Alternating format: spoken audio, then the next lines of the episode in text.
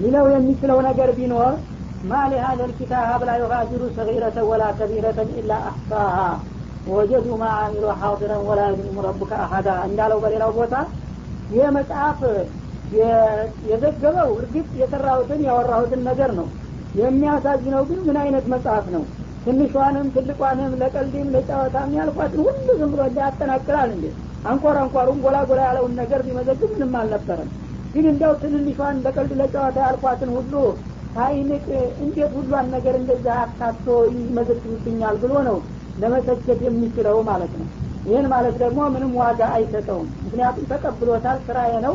ግን ያው ጥንቅቅኖቹን ለምን ተነሱብኝ ብሎ ነው እንጂ አመካኘው ተቀበለው ማለት ነው።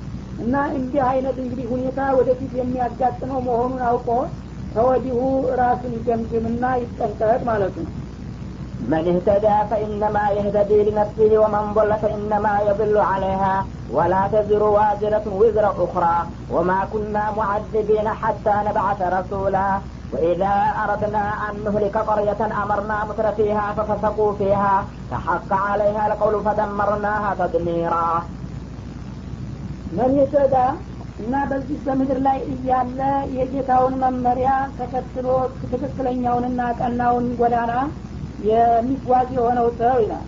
ፈኢነማ የተዲ ነፍሲሄ ይሄ ትክክለኛውን መስመር ይዞ የሚጓዘው ለራሱ ጥቅም ነው እንጂ ማንም አይጠቀምም ማለት ነው። እንግዲህ ግድ ያለው ሰው ሀቁን አላህ ስብሓነ ወተላ የነገረውንና የመከረውን መመሪያ መቀበል ምንድን ነው ውጤቱ ቢባል ያንን የጌታን መመሪያ በመቀበሉ ራሱን ነው የሚጠቅመው ከማንም ከምንም በፊት ማለት ነው እንጂ እሱ ስለተቀበለ የሚጠቀም ሌላ አካል የለም ማለት ነው። ይህን ያለበት ምክንያቱ በጊዜው የነበሩት ኩፋሮች ነቢያችን አለ ሰላቱ ወሰላም ሲነግሯቸው የአላህን መመሪያ እሱ እንደሚለው የተቀበልነውና የተከተልነው እንደሆነ መሾሚያ ሊያደርገን ነው። እሱ የበላይነት ሊይዝ እኛ እንደገና የእሱ አገልጋይና አሽከሮች ልንሆን በማለት ማመናቸውን ለነቢዩ መጠቀሚያ አድርገው በምቀኝነት መልክ ያውት ነበረ እሱ ይጠቀማል ብላችሁ ከመጥራት ይልቁንስ ብትከተሉት ይህን መንገድ መጀመሪያ ተጠቃሚዎቹ እናንተ ነበራችሁ በማለት የራሳቸውን ጥቅም የረሱ መሆናቸውን አስታወሳቸው ማለት ነው። ወመን ضለ የተሳሳተ ደግሞ አላህ ስብሓን ወተላ ይህንን ስለ መመሪያ ሲያመጣለት አልቀበልም ብሎ ውድማ የገባ ማለት ነው። ፈኢነማ የضሉ አለያ በዚያ በስተቱና በጥሜቱ ሳፊያ በዛው በነፍሱ ላይ ነው ጉዳት የሚያመጣው እንጂ ማንም አይጎዳም። ይህን ደግሞ እኛ አንቀበልህም አንከተልህም ብለን ካመጥንበት እሱ ይከስራል ይጎዳል እያሉ እሳቸውን ለመጉዳት የሚያረጉት ነበረ ማለት ነው። እሱ አይጎዳም። መለክት አድርስ ነው የተባለው። መለክቱን አድርሷል። በአላህ በኩል ወረታውን ያገኛል። ግን እናንተ በመሳሳታችሁና በመጣመማችሁ ራሳችሁን ነፍሳችሁን ነው የምትጎዱት ይላል ማለት ነው። ወላ ተዚሩ ዋዚረቱን ዊዝረ ኡክራ ወንጀል ተሸካሚ የሆነች ነፍስ ደግሞ በራሷ ወንጀል ነው እንጂ የምትጠየቀው። የሌላዋን ሰው ወንጀል የምትሸከምም አይደለችም። ማለትም አንዱ ባጠፋው ሌላው አይወቀስም። ምናልባት እናንተ ሀቅን አንቀበልም ስላላችሁ ለምን ሳይቀበሉ ቀረ ተብሎ ነብዩን የሚያስጠይቀውና የሚያስወቅሰው አይምሰላችሁ ነው የሚለው። ወይም በሌላ በኩል ደግሞ አንዳንዶቹ በጣም የጠናባቸው ካህዲዎች ይህን ሰውዬ አትቀበሉ ቁርአን የሚባለውን ነገር እውነት እንዳይመስላችሁ ይህን ነገር ክዳችሁና አስተባብላችሁ በዚህ የምትጠየቁ ከሆነ እኛ እንጠየቅላችኋለን በእናንተ ፈንታ እያሉ የሚያወናብዱን ነበረ። ይህም ሊሆን አይችልም። ማንም ጥፋተኛ በጥፋቱ ራሱ ነው እንጂ ተጠያቂ የሚሆነው። አንዲት ነፍስ የሌላን ወንጀል የምትሸከምበት ምክንያት የለም። ከፈለገ እርግጥ ለማጥመን በሞከረበት ሊጠየቅ ይችላል። ያኛውን ግን ነጻ ሊያወጣው አይችልም ማለት ነው ወማ ኩና ሙዓዚቢና ሀታ ነባአተ ረሱላ። ለማንኛውም ደግሞ እኛ ሰዎችን በተለያዩ አደጋዎችና ቅጣቶች የምናሰቃይ አይደለንም። መለክተኞቻችንን ልከን መለክተኛችንን መካድና ማስተባበላቸው እስከሚረጋገጥ ድረስ ይላል። ማለት እንግዲህ ይሄ ቋሚ የሆነውን ህጉን ነው አላህ የሚያሳየው። ላይ ነቢዮች ይላካሉ። በሚላኩ ጊዜ ህዝቦች ጥሪ ይደርሳቸዋል ጥሪ በሚደርሳቸው ጊዜ እሺ ብለው ከተቀበሉና ከተከተሉ መልካም አማረ ማለት ነው።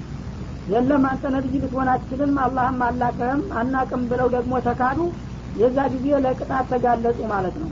እንግዲያውስ ነቢይ ልኬ ወደ ፍቃዴ ብጠራችሁና ብጋብዛችሁ እንዲ ካላችሁ መጥፋት አለባችሁ ብሎ ያው በተለያዩ ህዝቦች የወሰደውን አይነት እርምጃ በነ ቀውሙ ኑህ በነ ሁድ በነ ተሙድ እንዳደረገው ጥፋትን ያመጣባቸዋል ማለት ነው። ያንን የጥፋት እርምጃ አያመጣውም መጀመሪያ መለክተኞች ልቆ ማስተባበላቸው እስከሚረጋገጥ ድረስ። እንደው ዝም ብሎ አላህ አሊሙ ልገይብ ወሸሃድ ነውና ነቢይ ተላከም አልተላከም የሰዎችን መልስ ያውቀዋል አስቀድሞ። እነገሌ ብልክላቸውም ባልክላቸውም ካፍሮች ናቸው አይቀበሉም። ስለዚህ ጊዜ ከወዲሁ ማጥፋት አለብኝ ብሎ አያጠፋም። ቢያምኑም ባያምኑም እድል ይሰጣቸዋል ይሞክራቸዋል። ነቢዩ ይላክና መጥቶ አላማውን ይነግራል ያስተዋውቃል። የዛ ጊዜ በተግባር በግምት ሳይሆን አንቀበልም እንዳውም ይሄን ነገር ለምን ነገርከን ብለው ሲያምጡና ሲያንገራጥጡ እንዳውም ነቢዩንና ተከታዮችን ለማጥፋት ሲሞክሩ የዛ ጊዜ ነው አላህ እነዛን ሰዎች በቅጣት የሚመታቸው እንጂ አስቀድሞ ሊያጠፋቸውና ሊያጠቃቸው አይሻም ማለት ነው። ለነገሩ በሱ እውቀት ደረጃ ቢሆን ኑሮ ነቢዩም ሳይመጣ መልሳቸውን ስለሚያውቀው ማጥፋት ይችል ነበረ። ያንን ግን አላደርግም ነው እዚህ ላይ አንዳንዶቹ ወማኩና ሙአዲቢን ሀታ ነባአተ ረሱላ የሚለውን በዱኒያ ብቻ ሳይሆን በአኸራም ጭምር በአጠቃላይ አድርገው የሚፈስሩ ይኖራሉ። እና ነቢይ ልከን ያ ነቢይ መለክቱን ካላደረሰ በስተቀር ለማንኛውም ኡመት አንቀጣውም በማለት አለር ፈጥራ የሆኑ ህዝቦች ሁሉ ነጃ እንደሚወጡ ካፊሮችም ሙሽሪኮች እንዲሆኑ የሚናገሯል ይሄ ግን አግባብ አይደለም ማለት ነው ይህማ ከሆነ ነቢይ ከመላክ እንዳውም አለመላክ ይሻል ነበር ለሰው ልጆች ማለት ነው። ምክንያቱም ነቢይ በመጣ ቁጥር ነቢይ አስተባብሎ ከሆነ ለጃሃንም የሚጋለጠው ነቢይ ባልመጣበት ጊዜ ነጻ የሚሆን ከሆነ ነቢዩ አለመምጣቱ ነበር የሚመረጠው ማለት ነው። ይሄ ላለመሆኑ የሚቀጥለው አያት ራሱ ያረጋግጣል። ወማኩና ሙአዲቢነ ማለት ይሄ የዱንያዊ የምድራዊ የሆነ ቅጣትን አንቀጣም ሰዎችን መለክተኞቻችንን ማስተባበላቸው እስከሚረጋገጥባቸው ድረስ ነው። የአክረውማ ቅጣት ካፊር ሁኖ ከሞተ ሙሽሪክ ሁኖ ከሞተ አላህ አልተውም ብሏል። እነላህ ላ የግፊሩ አን ዩሽረከ ቢሂ ወየግፊሩ ማ ዱነ ዛሊክ ነው የሚለው። በሽርክ የሞተ ሰው በዘመን ልፈትር አላለ በዘመን ሪሳል አላለ ሽርክ ብቻ ይዞ ከመጣ ማንኛውም ሰው አላህ ስብሓናሁ ወተላ አይምረውም ቀጥየን ነው ያል ተከል መሻም አይገባም። በኩፍርም የሞተ ሰው እንደዛው ሱረቱ መሐመድ ላይ በግልጽ አስቀምጦታል ማለት ነው። በኩፍር ከሞተ በማንኛውም ጊዜ በየትኛውም ቦታ አልተወውም አልምረውም ነው ያለው ማለት ነው። እንግዲህ አውሳ ይሄ ወማኩና ሙአዚቢነ የሚለው በዚህ በዱንያ የመሬት መገልበጥ አይመጣም አውሎ ንፋስ አይጠርገውም ማዕበል አይበላውም እሳት አይዘንብበትም እንደ ተለያዩ እመሞች ማለት ነው። እንደዛ አይነት እርምጃ አልወስድም። ነቢዮች ተልከው ማስተባበላቸው ካልተረጋገጠ በስተቀረ ማለት ነው። አለበለዚያ የአፈራው ቅጣት በሽርክና በኩፍር መሄዱ ከተረጋገጠበት የማይቀርለት ጉዳይ ነው። ለዚህም ወኢዛ አረድና አንወሊከ ቀርየተን አመርና ሙትረፊሃ ይላል የሚቀጥለው አያ። አንዲትን ከተማ ልናጠፋት ወይም ልናወድማት በምንሻ ጊዜ ይላል። የውድመት እንግዲህ የዱኒያ ውድመት ነው ማለት ነው። አንዷን ከተማ ልናጠፋት ስንፈልግ ይላል አመርና ሙትረፊሃ በውስጧ ያሉትን ባለጸጋዎች ተቀማጣቢዎችንና የቅንጦ ኑሮ ባለቤት የሆኑትን ፍቃዳችንን እንዲቀበሉ እናዛቸዋለን አለ። በረሱሎች አማካይነት እስካሁን እንግዲህ በጃህልያ ቆይታችኋል አሁን ግን በእኔ ፍቃድ መመራት አለባችሁና ከዛሬ ጀምራችሁ ለእኔ ታማኞችና ተገዦች መሆን አለባቸው የሚል ትእዛዝ እንዲደርሳቸው እናደርጋለን። ተፈሰቁ ቢሃ ያንን የኔን ትእዛዝ መቀበል ሲገባቸው አሻፈረን ብለው ያምጣሉ። እኛ ያው እና ወጀድና አባአና አባቶቻችንን አያቶቻችን ያገኘንበትን ልምዳችንና ወጋችን ይዘን እንጓዛለን እንጂ እኛ ነቢይ የሚባል ነገር የለም ወይም ደግሞ የማናየው ጌታ ተገዙ የሚባለው ነገር አንቀበልም በማለት አሻፈረኝ ብለው ያምጣሉ። አለ የዛ ጊዜ ምን ይሆናል? ፈሀቅ አለ አልቀውል የዛ የጥፋቱና የውድቀቱ ውሳኔ ቃል ያርፍባቸዋል ያርፍባታል እዛች ከተማ ላይ አለ ፈሀቅ አለ ማለት አለልቀርየት ማለት ነው። እዛች አመፀኞች ከተማ ላይ አሁኑ የውድቀትና የውድመት ቃለ ውሳኔያችን ይረጋገጥባትና ተደመርና ተድሚራ ማውደምንም እናወድማታለን። በዚህ መልክ ነው ያለፉ ከተማዎች ሁሉ እየጠፉ የመጡት በማለት የዱንያ ቅጣቱን ነው እዚሁ ቀጥሎ የተናገረው ማለት ነው የአኸራው በኩፍር የሞተ ወይም በሽርክ የሞተ ከሆነ በግልም ሆነ በወል ያው የተጠበቀ ነው። ምንጊዜም ካፊርን ሙሽሪክን አልምርም ብሏል። ምክንያቱም የማያሻሙ ቃላት አያቶች አሉ። ምን ይላል? እነሁ መን ዩሽሪክ ቢላህ ፈቀድ ሐረመ አላሁ አለህ ልጀና ወመእዋሁ ናር ወማ ልዛሊሚነ ምን አንሳር ይላል። ይህ አያት እንግዲህ አይሰማም። በአላህ የሚያጋራ ሰው ይላል። በየትም ሀገር በማንኛውም ቦታ በየትኛውም ጊዜ በአላህ የሚያጋራ ሰው ፈቀድ ሐረመ አላሁ አለህ ልጀና ጀነትን እርም አድርጎበታል። ወመእዋሁ ናር መኖሪያው ጀሀነም ብቻ ነው ይላል። ይህ እንግዲህ በተለያዩ ጊዜያቶች ሰዎች እንደሚሉት ሲሆን ኑሮ ነቢይ መጥቶ በዛ ነቢይ ባለበት ሰዓት ያጋራ ሰው ብሎ ነበር መናገር ያለን በየትም ጊዜ በየት ያለ ገደብ በአላህ ያጋራ ብቻ ነው የሚለው ማለት እንግዳሳ ወማኩና ሙዓዚቢነ የሚለው። እዚህ ዱንያዊ ለሆነው ቅጣት ነው። ዱንያዊ የሆነ መቅሰፍታዊ ቅጣት በህዝቦች ላይ መጥቶ አይፈጸምም ነቢይ ማስተባበላቸው እስካልተረጋገጠባቸው ድረስ ነው የሚለው وكم أهلكنا من القرون من بعد نوح وكفى بربك بذنوب عباده خبيرا بصيرا من كان يريد العاجلة عجلنا له فيها ما نشاء لمن نريد ثم جعلنا له جهنم يصلاها مذموما مدحورا ومن أراد الآخرة وسعى لها سعيها وهو مؤمن فأولئك كان سعيهم مشكورا كلا نمد هؤلاء وهؤلاء من عطاء ربك وما كان عطاء ربك محظورا ወከማ አህለክና ሚን አልቁሩን ሚን ባዕድ ኑህም ለዚህም አባባላችን ማረጋገጫ የፈለጋችሁ እንደሆነ የታሪክን ማህደራት ወደ ኋላ ዘወር ብላችሁ መቃኘቱ ይበጃልና ስንትና ስንት ነው የተለያዩ ክፍለ ዘመናት ህዝቦች አሁን ባልኩት መልኩ ያወደብናቸውና ያንኮታኮትናቸው ይላል ከሚን ባዕድ ኑሕን ከነቢዩላህ ኑሕ በኋላ ይላል። እዚህ ላይ ደግሞ አንድ ቁም ነገር ያስታውሰናል። ከነቢዩላህ ኑሕ በፊት የነበሩ ህዝቦች አጠቃላይ ጥፋት ያልደረሰባቸው መሆኑን ይጠቁመናል ማለት ነው። ስለዚህ ነቢያችን አለ ሰላቱ ወሰላም ነቢዩላህ ኑሕን አወሉ ረሱል ብለው ሰይመዋቸዋል። የመጀመሪያ ታላቅና ታዋቂ መለክተኛ ይሏቸዋል።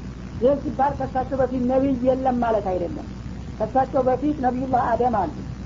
ነቢዩላህ ኢድሪስ አሉ። የታወቁ በቁርአን የተጠቀሰላቸው ማለት ነው። እነዚህ ግን ረሱል ተብለው አልተሰየሙም በቁርአን። ረሱል ብሎ በቃል በረሱል ደረጃ አልጠራቸውም። በነቢይ ደረጃ ነው የሚገልጻቸው ማለት ነው። የመጀመሪያ ረሱል የሚባሉት ግን ነቢዩላህ ናቸው። ረሱል ማለት ምን ማለት ነው? ከሱ ከመምጣቱ በፊት ህዝቡ ከአላህ እምነት ውጭ ሆኖ የተለያየ አምልኮት ውስጥ ገብቶ ወይም እንደ የአምልኮት አልባ ሆኖ እንደ እንስሳ ዝም ብሎ ማን እንደፈጠረው ሳያቅ ያለፈበት ጊዜ የለም ከዛ በፊት። ምክንያቱም የመጀመሪያው ሰው አደም ናቸው። አደም ለራሳቸው ነብይ ናቸው። ልጆቻቸው የነብይ ልጆች ናቸው። ብዙ ህዝብ የለም የዛ ጊዜ። እና ልጆች አባታቸውን ያው ፈለግ ነው የሚከተሉት ማለት ነው። ሌላ ካፊር ሙስሊም ሙናፊቅ የሚባል ነገር የለም። ያው የአንድ ቤተሰብ ልጅ ስለሆኑ የእሳቸውን ፈለግ ተከትለው ዝም ብለው የሚሄዱ ነው። ተቃራኒ ቡድን የለም ማለት ነው። እንደገና ኋላ ደግሞ ሺት የሚባሉት የእሳቸው ልጅ እንደዚሁ ነቢይ ሆነዋል ይባላል። እሳቸውም አባታቸውን የከፈቱላቸውን መስመር በመከተል ወንድሞቻቸውን እህቶቻቸውን የወንድም የእህቶቻቸውን ልጆች የራሳቸውን ልጆችና ልጅ ልጆች ነው ያስተዳድሩት እነዚህ ሁሉ በሙሉ የሙስሊም ቤተሰብ ናቸው። ስለዚህ አቤት ረሱል የሚባል ነገር አያሰኝም ረሱል ማለት ከሌላ ከተሳሳተ መስመር ህዝብን የሚመልስ ማለት ነው እና ከሌላ መስመር የሚመልሱ አይደለም በዛው በመጡበት መስመር የሚያስቀጥሉ ናቸው ማለት ነው። ልክ እንደ አንድ አሊም ማለት ነው። አንድ አሊም በሚመጣ ጊዜ ሙስሊሞችን የማያውቁትን ነገር እንዲያውቁ ያደርጋል። ይህ የረሱትን ነገር ያስታውሳል እንጂ እንደ አዲስ ነብይ ሆኖ አዲስ ነገር አያመጣላቸውም ማለት ነው። ነቢዩላህ ኑህ ላይ ኢድሪስ በሚመጡ ጊዜም ያው ኢድሪስ የሴት ልጅ ናቸው ነው የሚባለው ወይም የልጅ ልጅ ናቸው። እሳቸውም ያው የአንድ ቤተሰብ ህብረተሰብ ነው የሚመሩት ማለት ነው። ከአደም ከሺት የወረዱትን ቤተሰቦች ሙስሊሞች ናቸው ሁላቸውንም ግን መሪና አስተማሪ ሲያጡ ወደ ጃይልያ እንዳይሄዱና ጌታቸውን እንዳይረሱ ያ የተለመደውን ዒባዳ እንዴት እንደሚቀጥሉ ብቻ የሚመሩና የሚያስተምሩ ነበሩ ማለት ነው። ከኢድሪስ እና ከኑህ በኋላ ግን ሰፊ ክፍተት ተፈጠረ ይባላል። ዘመነ ልፈትራ ኢድሪስ አልፈው ኑህ እስከሚመጡ ድረስ ብዙ ዘመናት አመታቶች መካከል ስለመጡ የዛ ጊዜ ህዝቦች መሪና አስተማሪ ሲያጡ ጊዜ ሰይጣን ደግሞ አጋጣሚውን ተጠቅሞ የተለያዩ አምልኮቶች ውስጥ እንዲገቡ አደረጋቸው ሰዎችን የዛ ጊዜ ነቢዩላህ ኑህ መጡና ሰዎች መስመራቸውን ለቀው ገደል እየገቡ ነውና ያሉት የቅድመ አያቶቻችሁና የአባቶቻችሁ እምነትና አምልኮት እንደዛ አልነበረም። ሰማይንና ምድርን የፈጠረ አንድ ብቸኛና ሀያል ጥበበኛ ጌታ አላችሁና ይህ እናንተ የሰራችሁትና የሰየማችሁት ጣዖተውና ኑቶሎ ወደዚህ ተመለሱ ብለው ለመጀመሪያ ጊዜ ሽርክንና ኩፍርን የሚዋጉ ታጋይ ሆነው የመጡት ኑህ ናቸው። ከዚያ አንጻር ነው እንግዲህ ኑህ የመጀመሪያ ረሱል ናቸው የሚባሉት ከዛ በፊት ህዝቦች ሁለት ቡድን አልነበሩ ሙስሊሞች ናቸው። ያው ሙስሊሙን አንዱ አሊም ሲሄድ አንዱ አሊም እንደሚተካው አንዱ ነቢይ ሌላውን ነቢይ እየተካ መጣ ነው። እድሪስ በኋላ ግን ሁለት ቡድን ተፈጠረ ካፊርና ሙስሊም የሚባል ነገር። እነዛን ካፊሮችን ወደ ትክክለኛው ወደ ነባሩ መስመር ለመመለስ ሲታገሉ አይ እኛ አልተሳሳትንም አንመለስም ብለው አመፁ አንገራጠጡ። የዛ ጊዜ ለመጀመሪያ ጊዜ እነሱ በምድር ላይ የማይታወቅ ባዕድ የሆነ እምነት እንቆረቁራለን ብለው ስለተነሱ አላህ ተቆጣና በማዕበል ጠራረጋቸው። አማኞችን ብቻ እሳቸው ጋር አዳነና ያው መግቢያው ላይ ዱርየት መንሐመልና ማዕኑሑን ብሎ እንደጠቀሰው የእሳቸው ቤተሰቦች ብቻ እንደገና በምድር ላይ እንዲ አዲስ እርባታ እንዲጀምሩ ተደረገ የነበሩት ሌሎች ካፍሮች ጠፍተው ማለት ነው። እና ስለዚህ እንግዲህ የነቢዩላህ ኑህ ህዝቦች የመጀመሪያ ረሱል የተላከላቸው የመጀመሪያም ደግሞ ተጠቂ ሆኑ ማለት ነው። በመካድና በማስተባበላቸው ሳቢያ እና ከነቢዩላህ ኑህ ህዝቦች በኋላ ወይም ከነቢዩላህ ኑህ ክፍለ ዘመን በኋላ ያሉት የተለያዩ ህዝቦችን ስንቶችና ያወደምናቸውና ያጠፋናቸው ይላል። እንግዲህ በዝርዝር የተነገረላቸውም አሉ። እነ ቀውሙ ሳሌሕ እነ ቀውሙ ሁድ እነ ቀውሙ ሉጥ እነ ቀውሙ እብራሂም እየተባሉ ይቆጠራሉ። እነዛው መካከል በየጣልቀው ደግሞ ያልተነገረላቸውም አሉ። ምንሁም መንቀሶስና አለይከ ወምንሁም መለምነጡት እንዳለው አላህ ያዘረዘራቸው እሱ ብቻ የሚያውቃቸውም አሉና ስንት ይመስሏችኋል? በጣም ብዙና እጅግ ናቸው እኮ ይላል። ወከፋ ቢረቢከ ቢዝኑቢ ዒባዲህ ከቢረን በሲራ። እና ለማንኛውም ጌታ በቂ ነው። በባሮቹ ጥፋትና ስህተት ተመልካችና ምስጢር መርማሪ ከመሆን አኳያ ከጌታ የበለጠ ላሳር ነው ይላል። እነዛን ሁሉ ለምን አጠፋቸው? ፈጥረ ሲያበቃ በተለያየ ጥፋት ውስጥ ለምን ገቡ? ትሉ ይሆናል እና ለመጠፋት በቂ የሆነ ምክንያት ነበረኝ። እኔ ከማንኛውም ታዛቢ ይበልጥ ይልቁንስ በነዛ ሰዎች ሁኔታ በጥልቅ ተመልካች ነበርኩኝ። የእነሱንም ድብቅ ምስጢር አዋቂ ነበርኩኝና መጠፋት የሚገባና የሚያስችል ጥፋት ስለሰሩ ነው ያደረግኩት እንጂ እንዲሁ ዝም ብዬ በችኮላ ያደረግኩም እንዳይመስላችሁ ይላል ማለት ነው። መን ካነ ዩሪዱ ልአጅለተ በዚች በአዱኒያችሁ ላይ እችን ቸኳላ የሆነችውን ጸጋና ጥቅማ ጥቅም የሚፈልግ የሆነ ሰው አጀልና ለሁ ፊሃ ማነሻኡ ሊመን ዩሪድ ከእነሱ መካከል ለፈለግነው ሰው እኛ የሻነውን ያህል በአስቸኳይ እንሰጠው ይሆናል ይላል። ማለት ምንድን ነው እንግዲህ ሰዎች በዚህ ምድር ላይ ሲኖሩ ሁለት አይነት አቋም ይኖራቸዋል ማለት ነው። አንደኛው ልክ እንደ እንስሳ እዚች ምድር ላይ እስካለ ድረስ የመብላት የመጠጣት የመደሰት የመጨፈር ሁኔታ ብቻ ይሆናል አላማው ከዛ አልፎ አርቆና አሻግሮ አይመለከትም ማለት ነው። ይህ አይነቱን ሰውዬ አላህ እንግዲህ ፈጥሮታልና እስከፈጠረው ድረስ በዚህ ምድር ላይ የሚያስፈልገውን ነገር ሙሉ በሙሉ እንኳ ባይሆን እኔ የሻሁትንና የወሰንኩትን ያህል እሰጠዋለሁኝ። ካፊር ነህ እኔን አታቅምና ጾምክ ንገር በራብ ለቅ አልለውም። ይችን ዱኒያን እንደ አላማ አድርጎ ጎንበስ የሚል ከሆነ እዚቹ ላይ እስካለ ድረስ የሻሁትንና የፈቀድኩትን ያህል አደረጉተዋለሁና እቀልበዋለሁኝ ነው ቱመ ጃአልና ለሁ ጃሃነመ የስላሃ ከዛ በኋላ እንግዲህ ለዛኛው አለም አላሰበም አልከሰበምና እዛኛው አለም በሚመጣ ጊዜ ጃሃነምን የሚጋፈጥባት እናረገዋለን ምክንያቱም ስለ አኸራ እሱ ምንም ሀሳብ የለውም ዝግጅት የለውም። እዚህ ዱኒያ ላይ የምበላው የምጠጣው የምለብሰው የሚያጌጠው የምደሰትበት ነገር ይስጠኝ እንጂ ስለ ሌላው አላቅም ስላለ እዚች እንግዲህ የሻሁትን ያህል አደርጉቸዋለሁኝ እዛኛው አለም ሲሄድ ግን በጥፋቱ አላማ ቢስ በመሆኑ እንደገና ጀሀነምን እናቀርብለትና እናጋፍጠዋለን ይላል። እና የስላሀ መዝሙመን መድሑራ ጀሀነምን የተወቀሰና የተረገመ አድርገን እንዲገባባት እናደርገዋለን ይላል። ወመን አራደ ልአኪረተ ወተዓላ ሳይሃ እዚቹ ምድር ላይ እያለ ደግሞ የመጯን አለም ያችኛዋን አለም ደግሞ አርቆ አላማ ያደረገና እሷን ያሰበ ወተአላ አሳያ ማሰብና መመኘትን ብቻ ሳይሆን ደግሞ ለዛች ለዘላለማዊ ቦታ ተገቢዋን ስራ የሰራና ዝግጅቱን የተዘጋጀ ይላል። ወሆ ሙእሚኑን ወሆ ሙሰዲቁን። ግን መጀመሪያ ከስራ በፊት ደግሞ በትክክለኛ እምነት ላይ የተመሰረተው ነው ይላል። ተውሂዱ ትክክለኛ ካልሆነ ሌላ ቅርንጫፍ ስራዎችን ቢያከማችም ዋጋ ስለማይኖረው የመጨረሻዋን አለም እንደ አላማ አድርጎ ለዛ የሚጠቅመውን ስራ ሁሉ እንደ ሰላት እንደ ዘካት እንደ ሀጅ አምር ቢልማሩፍ ነይ አኒል ሙንከር የመሳሰሉትን ኸይራቶች ያከማቸ ለዛ ቦታ ስንቅ እንዲሆነው ማለት ነው። ከዛ በፊትና ከዛ በላይ ግን ወሆ ሙእሚን ትክክለኛ ኢማን የሚከተል ሆኖ በአላህ በቀጥታም ሆነ በተዘዋሪ መንገድ ምንንም ማንንም ሳያጋራ ሳይጠራጠር ቀጥ ብሎ ለአላህ ያመነ ሁኖ ሌሎችን ኸይራቶች ሁሉ ያሰባሰበና ያከማቸ የሆነ እንደሆነ ፈኡላኢከ ካነ ሰዩሁም መሽኩራ።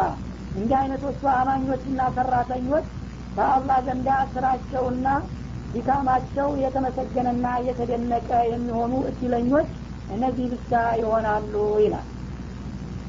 ኩለን ኑሚዱ ሀኡላኢ ወሀኡላኢ ምን አጣኢ ረቢክ ይላል ለማንኛውም ሁለቱንም ቡድን የመጀመሪያውንም ዱንያን ብቻ እንደ አላማ አድርጎ እሷን የሚያሳድደውን ወይም ደግሞ ለዘላለሙ አለም የሚያስብና የሚከስብ የሆነውንም ሙሚን በዚህ ምድር ላይ እስካሉ ድረስ ሁለቱንም ክፍሎች እንለግሳቸዋለን የዕለት ጉርሳቸውን ይላል። ሀኡላ ኩፋሮችን የመጀመሪያዎችን ወሀኡላ እነዚህን ሁለተኞችን ደግሞ አርቀው የሚያስቡትን ሁለቱንም ክፍሎች ምን አጣ ረብክ ምድር ላይ እስካሉ ድረስ ከጌታ ጸጋ ወይም ሲሳይ እንለግሳቸዋለን። በምግብ በኩል ተጽዕኖ አላደርግም ማለት ነው። ወይም ብልጫ አልሰጠውም። ካፊሩ ካፊር ስለሆነ የታባቱ ካፊር ነውና ችግረኛ መሆን አለበት ብዬ አላማቅቀውም። ሙሚኑ ደግሞ ስለ አመነና መልካም ስለሆነ ለሱ እዚሁ ዱኒያ ላይ ሁሉም ነገር መንበሻበሻ አለበትም ብዬ አልለግስም። ብቻ ለሁላቸውም የሚገባቸውን ድርሻ እሰጣለሁኝ። የማ ከሆነ ዳረል ጀዛ ራሱ ዱኒያ ትሆናለች ማንኛውም ሰው ካፊር ተሆንኩኝ እዚህ አለም ኑሮ ይጠባል እድሌ ይከስማል ካለ ለዚሁ ለኑሮ ሲል ሊያምን ነው ማለት ነው። ያኛው ደግሞ ዱኒያ ይገኛል ብሎ ካመነ ያመነው ለአላህ ብሎ ሳይሆን ለጥቅም ብሎ ሊሆን ማለት ነው። ይህ እንዳይሆን ዱኒያን ከእምነትና ከክህደት ጋራ አላያይዛትም። ሰዎች እዚህ ምድር ላይ እስካሉ ድረስ ለዚህኛውም ሆነ ለዛኛውም እሰጣቸዋለሁ በምፈልገው መጠን ነው የሚለው። ወማ ካነ አጧኡ ረቢከ መሕዙራን የጌታ ስጦታ በዚህ በዱኒያ ላይ እስካሉ ድረስ ሰዎች የዕለት ተዕለት ሲሳያቸው በአማኞች እምነት ወይም በካሃዲዎች ክህደት ሳቢያ የሚገደብ አይደለም። ያመነውም እንዳመነ የካደውም እንደ ካደ የዕለት ጉርሱን እሰጠዋለሁኝ እንጂ ለማንኛውም አንተ ብዬ ብልጫ ወይም አንተ ክደሃል ብዬ ተጽዕኖ የማደርግ አለመሆኔ ይታወቅ ይላል። እና እንግዲህ አላህ ስብሓናሁ ወተአላ በሌላ በኩልም ዱኒያ ዋጋ ቢስ መሆኗን ነው በዚህ አነጋገሩ የሚገልጽልን ማለት ነው። ዱኒያን እንግዲህ ለአማኞች እንደ ሽልማት ለካሃዲዎች ደግሞ እሷን ማጣት እንደ ቅጣት ተደርጋ አትወሰድም። በሀዲስም እንደተነገረው ለው ካነት ዱኒያ ተዚኑ እንደላህ ጀናሀ በዑበ ለማ ሰቃ ጅርአተማ ይላል። ይቺ ዱኒያ የምትባል ነገር አላህ ዘንዳ የብናኝ ክንፍ የምትመዝን ዋጋ ያላት ነገር ብትሆን ኑሮ ለአንድ ካፊር አንድ ጉንጭ እንኳን አይፈቅድለትም ነበር ግን ከብናኙ ክንፍ ያነሰች ውዳቂቃ ስለሆነች ለጥላትም ሆነ ለወዳጅ የቱ ላይ ብላ ተብላ የምትጠየቅና ቁጥር ውስጥ የምትገባ አይደለም ይላል ማለት ነው። እንግዲህ አሁን አላህ ስብሓን ወተላ ዱኒያን እንደዚህ ርካሽ አድርጓት እያለ በአሁኑ ጊዜ ግን የሰው ልጆች ዱኒያን ምን ያህል ክብደትና አክብሮት እንደሚሰጧትና በተቃራኒ ደግሞ አኸራን ምን ያህል እንደረሷትና እንደ ጣሏት እንገነዘባለን ማለት ነው انظر كيف فضلنا بعضهم على بعض وللآخرة أكبر درجات وأكبر تفضيلا لا تجعل مع الله إلها آخر فتقعد مذموما مخذولا انظر كيف فضلنا بعضهم على بعض እና ከፊላቸውን ከከፊላቸው በኑሮ ደረጃ እንዴት እንዳበለጥናቸው እስቲ አስተውልና ተመልከት ይላል እንግዲህ አላህ ስብሓናሁ ወተላ ዱኒያን ለጥላትም ሆነ ለወዳጅ መለያ ላለማድረጉ ያለው ተጨባጭ ሁኔታ ራሱ ዋቢ ምልክት ነው ማለት ነው። ግን ከካፍሩም ሆነ ከሙስሊሙ መካከል የኑሮ ደረጃው ደግሞ እኩል አይደለም። እያንዳንዱ ግለሰብ ስታየው አንዱ ከሌላው በልጦ ወይም አንዱ ከሌላው አንሶ ነው የሚታየው ማለት ነው። ይህም እንግዲህ ሁሉም ነገር በአላህ ተግቢርና ውሳኔ የሚፈጸም መሆኑን ነው የሚያሳየው። አንዱ ሰው ትጉህ ወይም ጉልበተኛ ስለሆነ ብቻ አይደለም ሀብታም የሆነው ሌላው ደግሞ ሰነፍ ደካማም ስለሆነ አይደለም ብርቱና አዋቂው ድሃ ሆኖ ደካማውና ሰነፉ ሀብታም የሚሆንበት ጊዜ አለ። እና የእናንተ እንቅስቃሴ ለስበብ ያህል እንጂ ለሁሉም ድርሻውን የሚወስነውና የሚመድበው እኔ መሆኔን ለማረጋገጥ ሰዎች በኑሮ ደረጃቸው ከፍና ዝቅ ብለው ተበላልጠው ታያቸዋለህ። ልብ ብለህ ብታስተውል ይላል። ወለልአክረቱ አክበሩ ደረጃትን።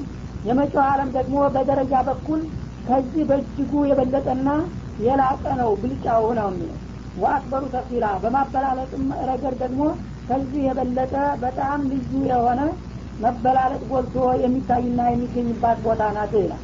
እቺ ዱኒያ ውዳቂና ርካሽ የተባለችው ነገር ከአንዱ ሰው ሌላ ሰው ላይ ከፍና ዝቅ ብሎ በሚታይበት ጊዜ አኸራ አላህ የወደዳትና ያደነቃት ደግሞ ሰዎች በደረጃ በጣም የሚለያዩባትና የሚራራቁባት መሆኑን ከዚህ መረዳት ትችላላችሁ ስለዚህ ለዚህ ለውዳቄዋ የማይገባትን ክብደትና ትኩረት እየሰጣችሁ ለዛችኛዋ በጣም ሊታሰብላት የሚገባውን ደግሞ ቸል ማለታችሁ በጣም በእጅጉ አሳሳቢና አሳዛኝ ነውና ሁሉንም ነገር አላህ ስብሓነ ወተላ እዚህ እንዴት እንደሚያበላልጠው አይታችሁ በዛኛው አለም ደግሞ ከዚህ የበለጠ የደረጃ ልዩነት መኖሩን ተገንዝባችሁ ለዛ ለመጥቃት የምትችሉትን ሁሉ መጣር አለባችሁ እንጂ በዚህ ለአንድ ሰሞን ብልጭልጭና እለት ለእለት በምታገኟት አታላይ ነገር መታለልና መደለል የለባችሁም ነው የሚለው።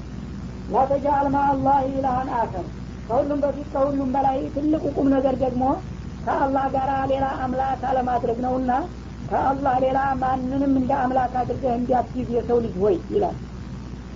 ፈተቅዑድ መዝሙመን መክዙላ ይህንን ያደረግክ እንደሆነ በአላህ ዘንዳ በጌታ ዘንዳ የተወቀስ ሆነ ትቀመጣለህ። መክዙለን የተዋረድክም ትሆናለህ። የመጨረሻ ከወደክበት የማትነሳበት ውርዴት ውስጥ እንዲያትገባ ከማንኛውም በፊት ትኩረትና ክብደት ሰጥተህ ልታስብበት የሚገባው የተውሂድ ጉዳይ ነው ማለት ነው። ከአላህ ጋራ በቀጥታም ሆነ በተዘዋሪ አንድ ነገር ይጠቅማል ይጎዳል ይረዳል የምትለው ነገር ሊኖረህ አይገባም። አምልኮትህ በአላህ ብቻ መወሰን አለበት ማለት ነው ይህ ሳይሆን ቀርቶ ግን ከአላህ ሌላ የምታመልከው የምታከብረው የምትተማመንበት የምትመካበት ነገር ያለህ እንደሆነ በስሜት ደረጃ እንኳ ቢሆን በመጨረሻ እጣ ፈንታ ምን ይሆናል? ፈተቅዑድየም መዝሙመን የተወቀስ ዋጋ ቢስ ሁነ ተኮነናለህ አላህ ዘንዳ ማለት ነው። መፍዙለን። ማንም ወዳጅ ዘመድ ሊረዳህና ሊያድን የማይችል የሆነ ቦታ ላይ ትወድቃለህ።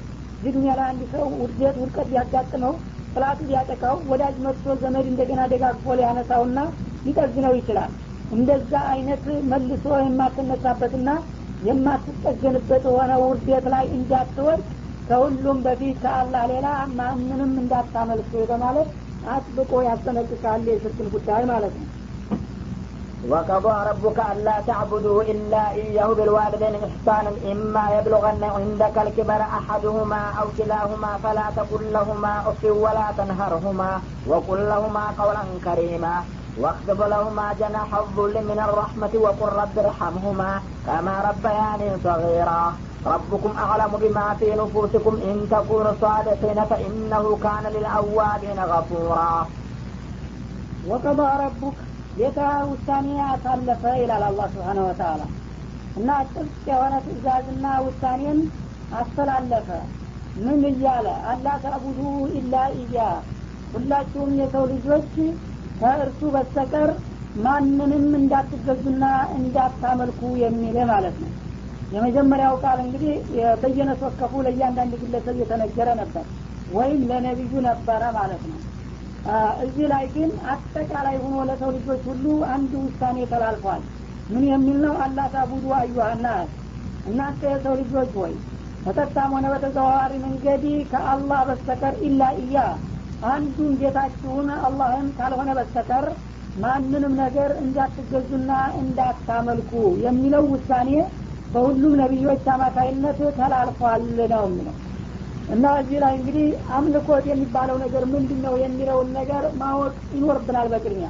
ማንም ሰው ይህን ሲሰማ ሩጦ ስለ ቤተ ክርስቲያን ስላሉ ጽላቶች ነው ትዝ የሚለው እንጂ እሱ የሚሰራውንና የሚያስበውን ነገር ወደ ዘወር ብሎ አይገመግምም እናያስተውልም ማለት ነው አምልኮት ማለት ለአላህ መደረግ የሚገባው ነገር ለሌላ መዋል ማለት ነው። በአጭር አነጋገር ለአላህ መደረግ የሚገባ ነገር ለምሳሌ ቢባል እኛ ሁላችንም የምነስማማባቸው ነገሮች አሉ። ሶላት ለምሳሌ ከአላህ በስተቀር ለማንም አይሰገድ እንኳን ሙስሊሞቹ ክርስቲያኖቹ ይህን ያውቃሉ። ስግደት ለጌታ ነው ነው የሚሉት ማለት ነው። ከዛ በኋላ ሶላት ጋር የሚያዙ ሌላ ነገሮች አሉ። ሶላትን ከአላህ በስተቀር ለማንም አይደረግም የሚለው ሁሉም ሰው ሲስማማ አላህ ግን በቁርአን ሶላት ጋር አጣምሮ ያዘዛትን ነገር ለሌላ ሲያውል ይገኛል ማለት ነው። ምንድን ነው አጭሯ ሱራ ላይ ሱረቱል ከውተር ላይ ፈሰሊ ሊረቢከ ወንሐር ይላል። ለጌታ ብቻ ስገድ ለጌታ ብቻ እረድ ይላል። ስግደትን ለጌታ ብቻ ማድረግ አለብህ። ስታርድም ደግሞ በጌታ ስም ብቻ ለጌታ ብለህ ማድረግ አለብህ ይላል። ለጌታ ብቻ ስገድ የሚለውን ይቀበላል። ሁሉም ለጌታ ብቻ እረድ የሚለውን ግን ይተዋል። ለተለያዩ ለሚያመልካቸውና ለሚያከብራቸው ነገሮች ሁሉ ስለ ነዝር እያለ ሲያርድ እናገኛለን ማለት ነው። ይህ እንግዲህ ግልጽ ነው። ቁርአን የደነገገው ነገር ነው። አንዲት አንቀጽ ላይ የተደነገጉትን ሁለት ውሳኔዎች አንዷን ተቀብሎ ሌላዋን እምቢ አለ ማለት ነው። በሶላት ጌታን ይገዛል ግን በማድረግ ከሆነ ለተለያዩ ነገሮች ታርዳለሁኝ ይላል ማለት ነው። በሌላው ማያት እንደዛው ነው። ቁል ኢነ ሶላቲ ወኑሱኪ ወመሕያየ ወመማቲ ሊላህ ረብ ልዓለሚን ይላል። ስግደት እንደገና ደግሞ የማርጋቸው ቁርባኖች ለአላህ ናቸው በል እንግዲህ ስግደት ለአላህ መሆኑን ሁሉም ሰው ይስማማል። ንሱክ የሚለውን ግን ቁርባን የሚታረድ ነገር ለአላህ በአላህ ስም ብቻ መታረድ ያለበት የሚለውን ይተዋል። የተለያየ ምክንያት ለማክበር ብዬ ነው ለንትን ብዬ ነው እያለ ከአላህ ሌላ ላለ ነገር የተለያዩ ነገሮችን ሲሰዋ ይታያል ማለት ነው። ይህ እንግዲህ ዒባዳን መጀመሪያ አልተረዳም ማለት ነው። በዚህ ሰው አመለካከት ዒባዳ የሚለው እንግዲህ ሶላትን ብቻ ነው ማለት ነው። ያቺ ነገር ዒባዳ አይደለም ፍቋታል ሰርዟታል ወደ ዘካትም ስንመጣ እንደዛው ነው ማለት ነው። የሶላት ቁራኛ ናት። ሶላት አቂሙ ሶላት ካለ በኋላ ቁርአን በየቦታው ዋአቱ ዘካት ነው የሚለው። ዘካትን ግን ዒባዳ መሆኑ ተረስቷል። ብዙ ሀብታሞች ብዙ ሺህ ወይም በብዙ ሚሊዮን የሚቆጠር ገንዘብ እያላቸው እድሜ ልካቸውን ስላስገዱ እናያቸዋለን። ዘካቸውን ግን አያወጡም ማለት ነው።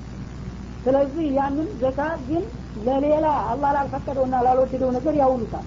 ያን ገንዘብ ይህ ጊዜ በአላህ ፈንታ ሌላ ተመለከበት ማለት ነው ያ ወደ ሀጅም ስንመጣ እንደዛው ነው ማለት ነው። ስለዚህ እንግዲህ ይህ ዋና አርካን ልእስላም የተባሉት ዋና ግንዶቹን እና መሰረቶችን ማለት ነው። ከዛ ወደ ጥቅቅኑ ስንገባ ደግሞ መጀመሪያ ዒባዳ ማለት አላህ ስብሓን ወተላ ጅት ምድር መጥተን እስከምንሄድ ድረስ የምናረገው እንቅስቃሴ ሁሉ በሙሉ ዒባዳ በሚለው ነገር ውስጥ ይካተታል። ሰፋ አድርገን እንደ ቁርአን አባባል ከወሰድ ነው ለምሳሌ ቅድም የጠቀስነው ናት ብንመለስበት ቁል ሰላቲ ወኑሱኪ ስግደቴና የማርዳቸው ቁርባኖች ይላል። ወይም በሌላ አባባል የሀጅ ስራ ለማለትም ተተርጉሟል እነዚህና ይላል ወመሕያዬ ወመማቲ ህይወቴ በዚህ ምድር ላይ እስካለው ድረስ ያው እንቅስቃሴ በሙሉ ማለት ነው። ወመማቲ ሞቴም ደግሞ በምሞትበት ጊዜ ሊላሂ ለአላህ የሚገዛ ነው። እነዚህ ሁሉ እንቅስቃሴዎች በሙሉ በአላህ ፍቃድ ስር ናቸው ለአላህ ተገዥና ታዛዥ አደርጋለሁኝ ብለ ቃል ግባልኝ ይላል አላህ ስብሓን ወተላ እና እንግዲህ እንኳን በህይወት ያለ የምናደርገው ነገር ቀርቶ ሞታችን እንኳን አሟሟታችን በእስላማዊ ስርአት መሆኑ ኢባዳ ነው እያለ ነው አላህ ስብሓን ወተላ በዚህ መልክ እንግዲህ አናየውም። ብዙ ጊዜ ኢባዳ የሚባለው ነገር ሲጠራ ሶላት ጾም ሀጅ ዘካት እንዲያውም እነዚህን እንኳን አሟልተው የማያውቁ ብዙዎች ናቸው። ከዚህ ውጭ ያለው ግን ያው የዕለት ተዕለት እንቅስቃሴ በሙሉ ማህበራዊ ህይወትን ብትለው ኢኮኖሚያዊ ህይወትን ብትለው ፖለቲካዊ ህይወትን ብትለው ይሄ ዲን አይደለም ብሎ ነው አብዛኛው ሙስሊም ነኝ የሚል ሰው የሚያምነው ማለት ነው። ይሄ ደግሞ ትልቅ ስህተት ነው። ይህ ሁሉ በሙሉ በቁርአን ቋንቋ በአላህ ፍቃድ መመራት አለበት ነው የሚለው እንጂ ሰላትን እየሰገድክ ሲያበቃ በሌላ በኩል እንደገና አላህ የከለከለውን ነገር የምትሰራ ከሆን እየገነባህ ማፍረስ ማለት ነው። በአላህ የምትገዛ ከሆን በሁሉም እንቅስቃሴ በሙሉ አላህ ባዘዘ መልክ ስትሄድ የዛ ጊዜ ነው ትክክለኛ ኢባዳ አደረገ ለማለት የሚቻለው ነው። ስለዚህ አላህ ታቡዱ ኢላ እያ የሚለው በዚህ መልክ ነው መታየት ያለበት። ከአላህ በስተቀር ማንንም ምንንም እንዳትገዙ። እዚህም ላይ እንግዲህ አሁን በአለማችን ያለውን ሁኔታ ስንመለከተው ዛሬ አላህ ስብሓን ወተላ ነቢዩ መሐመድን ከላከበት ጊዜ ጀምሮ ይህች አለም በእኔ ቁርአን በእኔ መመሪያ መመራት አለበት ብሎ በማያሻማ መልኩ ቁጭ አድርጓል ገልጾ። ግን ሰዎች በቀደም ሲል ጀምረው አሁን በጣም በባሰና በከፋ ሁኔታ የሃይማኖት የሚባለው ነገር በባሪያና በጌታ መካከል የጸሎት መስመር ብቻ ነው። ጌታን ማረኝ ለማለት ብቻ ሲፈልግ ከሳምንት አንድ ቀን ጸሎት ቦታ ሄዶ ተሰገደና ተጸለየ። ሃይማኖት ይሄ ነው ብለው ነው የጸረ እስላም የሆኑት ሀይሎች ሁሉ የሚተረጉሙት ማለት ነው። ከዛ ውጭ ያለው ውስጥ በአጠቃላይ የሰው ልጆች እንቅስቃሴና ህይወት እኛ በፈለግንለት መንገድ መመራት አለበት በማለት በቀጥታ የአላህን ስልጣን ቀምተው አለምን እችን ምድር እኛንን የምናስተዳድራት የአላህ ስርአት ቦታ የለውም እያሉ ነው የሚዋጉ ያሉት በአሁኑ ጊዜ ማለት ነው። ይህን ደግሞ ቁርአን ለመረዳት የሞከሩ የተወሰኑትና ጥቂቶቹ የለም። ይህ መመሪያ እኮ ከጌታ የመጣው ፍጡሮችንና ምድሯንም ጭምር በሱ ፍቃድ እንዲመራበት አስቦ ነው በሚል ጊዜ አይ እናንተማ ህገወጥ ናችሁ በማለት ታየ አጥፋ እየተባለ በአለም ዙሪያ የሚጨፈጨፉት እንግዲህ ይህን ነገር ተግባራዊ እናደርጋለን የጌታ ፍቃድ መከበር አለበት ስላሉ ነው። ግን ስህተተኛው ከመብዛቱ የተነሳ እነዚህ ጥቂቶቹ ሀቅ እንቀበልና እንከተል የሚል ሰው ወንጀለኞች ሁነው ልዩ ልዩ የማጥላላና የማቋሸሻ ስም ይሰጣቸዋል። እነዛ ብዙዎቹ ደግሞ ከሃዲዎችና አመፀኞች እንደ ህጋዊ ሆነው ሌሎቹን በአሸባሪ መልክ ሰይመው ይኸው ይዘምቱባቸዋል በየጊዜው ማለት ነው አላህ ደግሞ ስብሓናሁ ወተላ የፈለገውን ያህል ቢሆንም በመጨረሻ እነዛን ጥቂቶችን ሀቀኞች ዲል እሰጣቸዋለሁኝ። እነዛ ብዙዎቹ ደግሞ ለተወሰነ ጊዜ ባላቸው ጉልበትና ሀብት ቢንደላቀቁም ባላሰቡት ሁኔታ አንበረክካቸዋለሁ ብሏል። ያው አንድ ቀን እንደሚመጣ ነው ውሳኔው ማለት ነው። እና በዚህ መልክ ነው አላህ ታቡዱ የሚለውን ጌታ የሚያስጠነቅቀን ደጋግሞ። ከእርሱ በስተቀር ማንንም አትገዱ በሱ መመሪያ ብቻ ሂዱ ማለት ነው እንጂ ስግደት እንድታስገዱለት ማለት አይደለም። ወቢልዋሊዴን ኢሕሳንን ከዛ ቀጥሎ ደግሞ ቸል ሊባል የማይገባው ቁም ነገር አሁንም በአሁኑ ጊዜ የተረሳውና የተተወው የወላጆች መብት ነው። ለወላጆቻችሁ ደግሞ ከኔ ቀጥላችሁ አክብሮት ልሰጧቸውና ልዩ እንክብካቤ እንድታረጉላቸው የሚገባቸው መሆናቸውን አውቃችሁ ለእነሱ አቅማችሁ የሚፈቅደውን መልካም ሁሉ አድርሱላቸው ይላል። አሁንም እንግዲህ ሰለጠንኩኝ የሚለው አለም ሁሉ የደካማ መጦሪያ እየተባለ የራሱ የሆነ የብቻ አንድ እንትን እየተሰራ እዛ በቅጥረኛ በባዕዲያን ደመወዝተኛ እንዲሁ ደረቅ ነገር እየተወረወረላቸው እየ እንደዚህ እየተገለመጡና እየተጨቆኑ የሚኖሩ ነው የተደረገው ማለት ነው። የልጅ አጧጧር እንክብካቤ የለውም። ሰለጠን የሚለው ምዕራባውያን ሁሉ ሀገር የደካማ መውደቂያ ካምፕ አለው ራሱ። አንድ እድሜ ክልል ላይ በሚደርስ ጊዜ ከፈለገ ሂዶ አባቴ እንደዚህ አርግቶብኛል እናቴ አርግታብኛለና ብሎ ያስመዘግባል። ጎትቶ ወስዶ እዛ ይጥላል። ያው መንግስት የሚመድብላቸውን ነገር እየቀመሱ እያለቀሱ ልጆቻችን አንድ ቀን አይናችን ባየናቸው እያሉ መሞት ነው ማለት ነው። እና መእወል አጀዛ ይባላል ከነሱ። የደካማዎች የሽማግሌዎች መጠለያ ካምፕ ይባላል ማለት ነው። ልክ እንደ ስደተኛ ሀገር የሆነ ካምፕ ተዘጋጅቶ ይሄ በአሁኑ ጊዜ በጣም መጠጡ ሰለጠኑ የሚባሉት ሀገሮች ሁሉ ይህን እንደ ህግ አድርገው ነው እና በግል አንድ ሰው እናቱን አባቱን ጥሮ መቅበር እንደ ነውር የሚታይበት ዘመን ላይ ነው አሁን ያለ ነው እንደዚህ ነው ታዲያ ለአለም አሳድና ተቆርቋሪ ነን እኛ እናቅላቸዋለን የሚሉን ማለት ነው። አላህ ግን ወላጆች አንተ በህፃንነትህ እንዳስቸገርካቸው በእንክብካቤ እንዳሳደጉ ሁሉ ወረታህን መክፈል አለብህ። አቅም የፈቀደውን ሁሉ እንክብካቤ አድርግላቸው እርዳቸው ብሎ ያዛለ ማለት ነው። ኢማ የብሉገና እንደ ከልኪበረ ከእነዚህ ከወላጆችህ አሀዱሁማ አንደኛው ጡሬታ ደረጃ ተደረሰ ይላል። ያው እድሜው ገፍቶ አቅሙ ደግሞ ለመጦር ተተገደደ። አው ኪላሁማ ወይም ሁለታቸውም ደክመው አንተ እጅ ላይ የወደቁ እንደሆነ ፈላ ተቁለሁማ ኡፍ እንኳን እዛ መወላ አጀዛ ወስደ ልትወረውራቸውና ልትገላምጣቸው ቀርቶ ኦፍ ብለ የምሬትና የመሰላቸት ቃል እንኳን እንዲያትናገር። ሰው እንግዲህ አንድ ነገር በሚሰለች ጊዜ ሌላ ነገር መናገር እንኳ ባይችል እጭ ይላል ማለት እና የዚችን አይነት መጥፎ ቃል እንኳን እንዳይወጣ በወላጆች በኩል ይላል። ወላ ተንሀርሁማ በአይነ ፍጥጫ በከንፈር ንሳም እንዳገላምጣቸው ወቁለሁማ ቀውለን ከሪማ ለስላሳና ለዛባ የሆነ የአክብሮት ቃልም ተናገራቸው። ምንም ቢያረጁ ቢያፈጁ ሰው እርግጥ በሚያፈጅበት ጊዜ ማሰብ አይችልም። የሆነ ትንሿ ነገር ሁሉ ያስቀይመዋል ያበሳጨዋል። እነሱ እንኳን ያለ አግባብ መጥፎ ነገር ቢናገሩ አጠፋውን መጥፎ እንዳትናገር። እንኳን አፍን ሞልተ መጥፎ መናገር ቀርቶ እጭ የሚል የመመረርና የመሰላዘት ቃል እንኳን እንዳይወጣ በአይንህም ሆነ በከንፈርህም በመመስጠት እንኳን እንዳትገላምጣቸው በማለት ያስጠነቅቃል። ለሰው ልጅ ክብር እንግዲህ እስልምና እንደዚህ አድርጎ መመሪያ እየሰጠ ነው። እንደገና ከእናንተ የተሻለ እኛ መጠለያ ካምፕ እናገባቸውና እናተራምሳቸዋለን እያሉ ሰልጥነናል እናሰለጥናቸዋለን የሚሉን ማለት ነው። እና እንግዲህ ወላጆች በሚያረጁበት ጊዜ ሁሉም ነገር እንዳልነበረ ይሆናል። ማሰብ ያቅታቸዋል በሆነ ባልሆነው ነገር ጣልቃ ይገባሉ እንደ ህጻን እና የዛ ጊዜ አንተ ምን አገባ አንተ ምን አገባኝ? እያልክ እንዳታመናጭቃቸው። አባዬ ይሄ ነገር እኮ ሰው ስላልተረዱ ነው እንጂ ቆይ ማቀስ አድርጌ እንደዚህ ነው እንደዚህ ነው። እማዬ ይሄ ነገር እኮ አንቺ ነገሩን ሳታጭው ቀርተሽ ነው እንጂ እኔ አይደለሁም ጥፋተኛው። እንደዚህ ስለሆነ እንደዚህ ሆኖ ነው ብለ ማስረዳት አለብህ እንጂ እነሱን መወረፍና መነፈት የለብህም በቃል ደረጃ እንኳን ይላል። ወቅት ለሁማ ጀናሐ ዙል ምን እና ለእነዚህ ለወላጆች የርኅራዬ የሆነውን የትህትና ክንፍህን ዝቅ አድርግላቸው ይላል። ሰው በመሰረቱ ክንፍ የለውም። ክንፍ የሚለው ግን በአሽሙራዊ አነጋገር መልካም ስነ ምግባር ማለት ነው። ለወላጆችህ በትህትና ቀጥ ብለህ እንኳን አይን ሙሉ ሳታይ በጣም ዝቅ ብለህ አንድ በራሪ ለወገኖቹ ክንፉን ዘለፍ አድርጎ እጅ የሚነሳ እንደሚመስለው ሁሉ ከሱ እንኳ መማር ትችላለህ ከእንስሳው ማለት ነው። እና ስለ እንደዛ ሲል አንተ ደግሞ ለእናትህ ለአባትህ እንደ ምንጣፍ ሁነህ ቢረግጡ የማያምስ ቢጫኑ የማይደቅምህና የማይከብድ ሁነህ እነሱን መቻል አለብህ በርኅራኄና በትህትና እስከ መጨረሻው ድረስ ተጎናቸው ቁምላቸው እንጂ አታመናጫቸውና አታበሳጫቸው ነው የሚለው። ወቁል ረቢ ርሐሙሁማ ከማ ረበያኒ ሰጊራ።